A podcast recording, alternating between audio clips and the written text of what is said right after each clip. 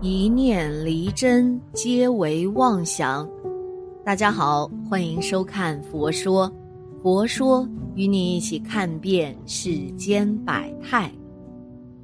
传说中，人往生后进入阴曹地府，要先过鬼门关，再经黄泉路到达阎罗殿，清算前世的是非功过以后，该投胎的投胎，该下地狱的下地狱。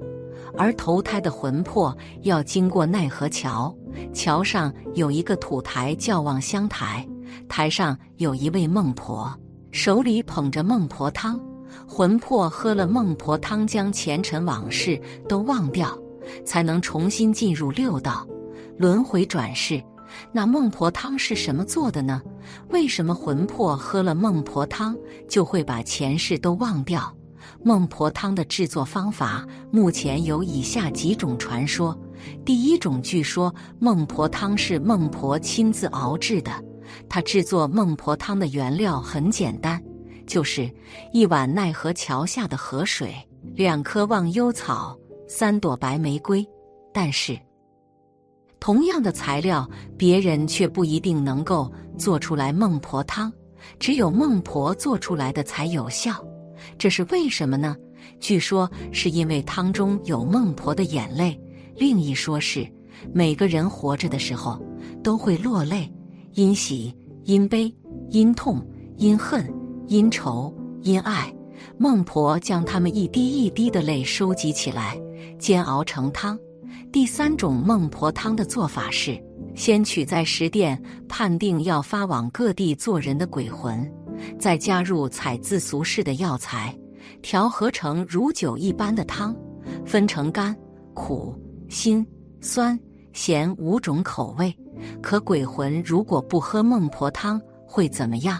在《阎王经》中说，鬼魂在各殿受过刑罚后，依序借送至下一殿，最后转押至第十殿，交付给转轮王。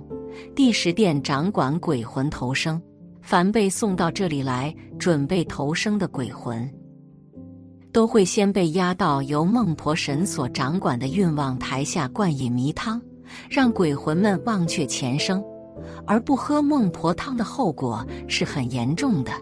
一说是，凡是预备投生的鬼魂都得饮下孟婆的迷魂汤。如有刁钻狡猾不肯喝的鬼魂，他的脚底下立刻就会出现绊住双脚的东西，并有严厉惩罚，最后强迫性的灌下，没有任何鬼魂可以幸免。还有一说是，忘川边有一块石头叫三生石，上面记载着你的前世今生，字迹都是鲜红的。我们走过奈何桥，在望乡台上看最后一眼人间，孟婆会问你要不要喝汤。喝了孟婆汤，你就会忘记世间的一切事情。这就是今生已知前生事，三生石上留姓氏，不知来生他是谁。饮汤便忘三生事，而为了来生再见今生最爱，你可以不喝孟婆汤，那便要跳入忘川河，等上千年才能投胎。千年之中，你或会看到桥上走过今生最爱的人。但是言语不能相通，你看得见他，他看不得你。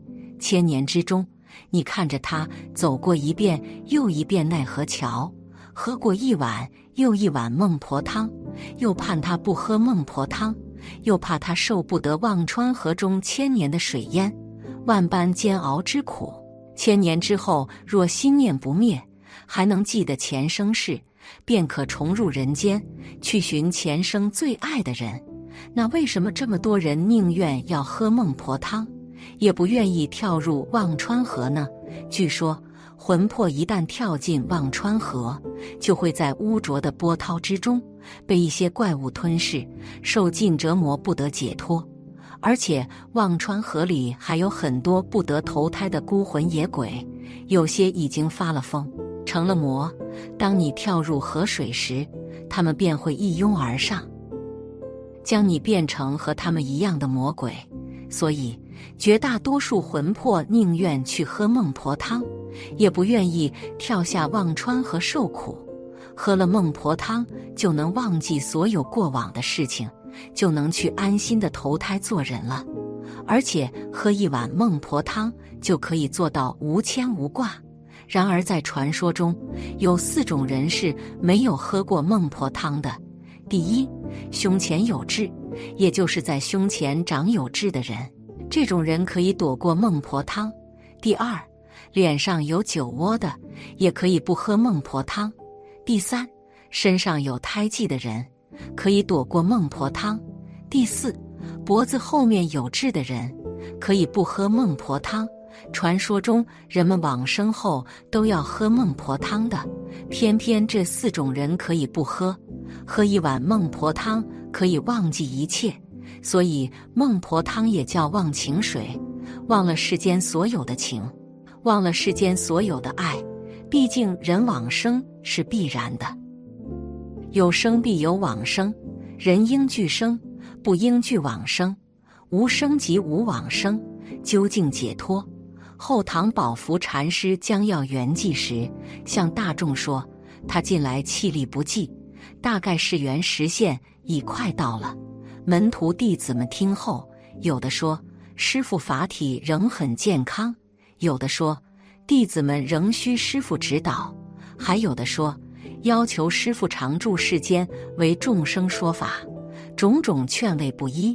其中有一位弟子问道：“时限若已到，禅师是去好呢，还是留住好？”宝福禅师用非常安详的风度、非常亲切的口吻反问他应该怎么样才好。这个弟子毫不考虑的答道。生也好，往生也好，一切随缘，任他去好了。禅师哈哈一笑说：“这是他心里要讲的话。”言毕，宝福禅师圆寂。在一般世人看来，生之可喜，往生之可悲。好生恶往生是凡庸的事情，但在悟道者的眼中，生故非可喜。往生亦非可悲，不生不灭是禅者的妙语。没有无名，也没有无名的消失；没有老往生，也没有老往生的消失。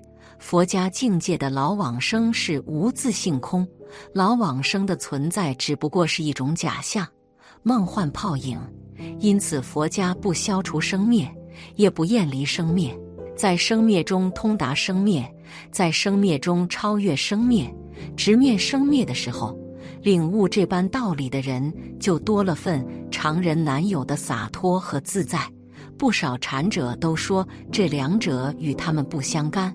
如宗衍禅师曰：“人之生灭，如水一滴，偶生偶灭，复归于水。禅者往生，有坐立而去，有入水唱歌而去。总之，生不贪求，往生不畏惧。”禅者视此均为平常。佛经说，每个人活在世上，好比乌龟背着沉重的躯壳，临往生时，苦苦恋战世间的七情六欲，放不下子孙家产，不想往生，不肯往生。大多数的人都惧怕谈到往生。每一个人的一生，都必然要面对这样的程序。在藏语中，“身体”一词的意思是留下来的东西，就像行李一样。每次西藏人在说这个词的时候，就提醒自己，自己只是旅客而已，暂时住在此生和此身。因此，西藏人并不以全部时间改善外在环境，让心分散。如果他们够吃、够穿、有屋住，就满足了。佛说人生有八苦。活在人世间，每个人都不容易，都有各自的欢笑与苦难。如那句话所说：“千人千般苦，苦苦不相同。”娑婆世界就是这样，不会总是顺风顺风，不圆满才是人生常态。师傅也常常说：“法无定法，人生无常，人生中的快乐与痛苦都不是永恒的。”我们要学会适应，并勇敢面对生活中的一切遭遇，接纳一切境缘，磨砺自己。人生八苦，我们该如何面对？我们往往认为新生命的诞生是非常值得庆贺的事，但这也预示着一生风雨的开始。婴儿出生时都会哇哇啼哭，哭其实就代表着苦，紧接着就要面对来自生活、学习和工作等方面的压力，还有疾病的困扰。人生一世，实属不易，没有谁能永远存在，如同大梦一场。任凭家财万贯，最终也是什么都带不走。一切都是自然规律，谁也无法打破。所以，我们要做的就是珍惜当下所拥有的，要惜福，但不要执着。除了身体上的苦，要有各种心理上的煎熬。人与人之间靠的是感情联系，包括自己的亲人、朋友等。爱别离，愿长久。分离与散伙是人间常态，人走茶凉，没有谁会永远陪伴在自己身边。我们要学会适应孤独，缘生则聚，缘尽则散。要学会随缘，不要攀缘。人与人之间的缘分，有善缘，也有恶缘。善缘要珍惜，恶缘要忍耐与化解。不要怨恨，就像有些夫妻之间的姻缘一样。夫妻两个在一起老是争吵，彼此抱怨，不知包容与体谅，这样谁都痛苦。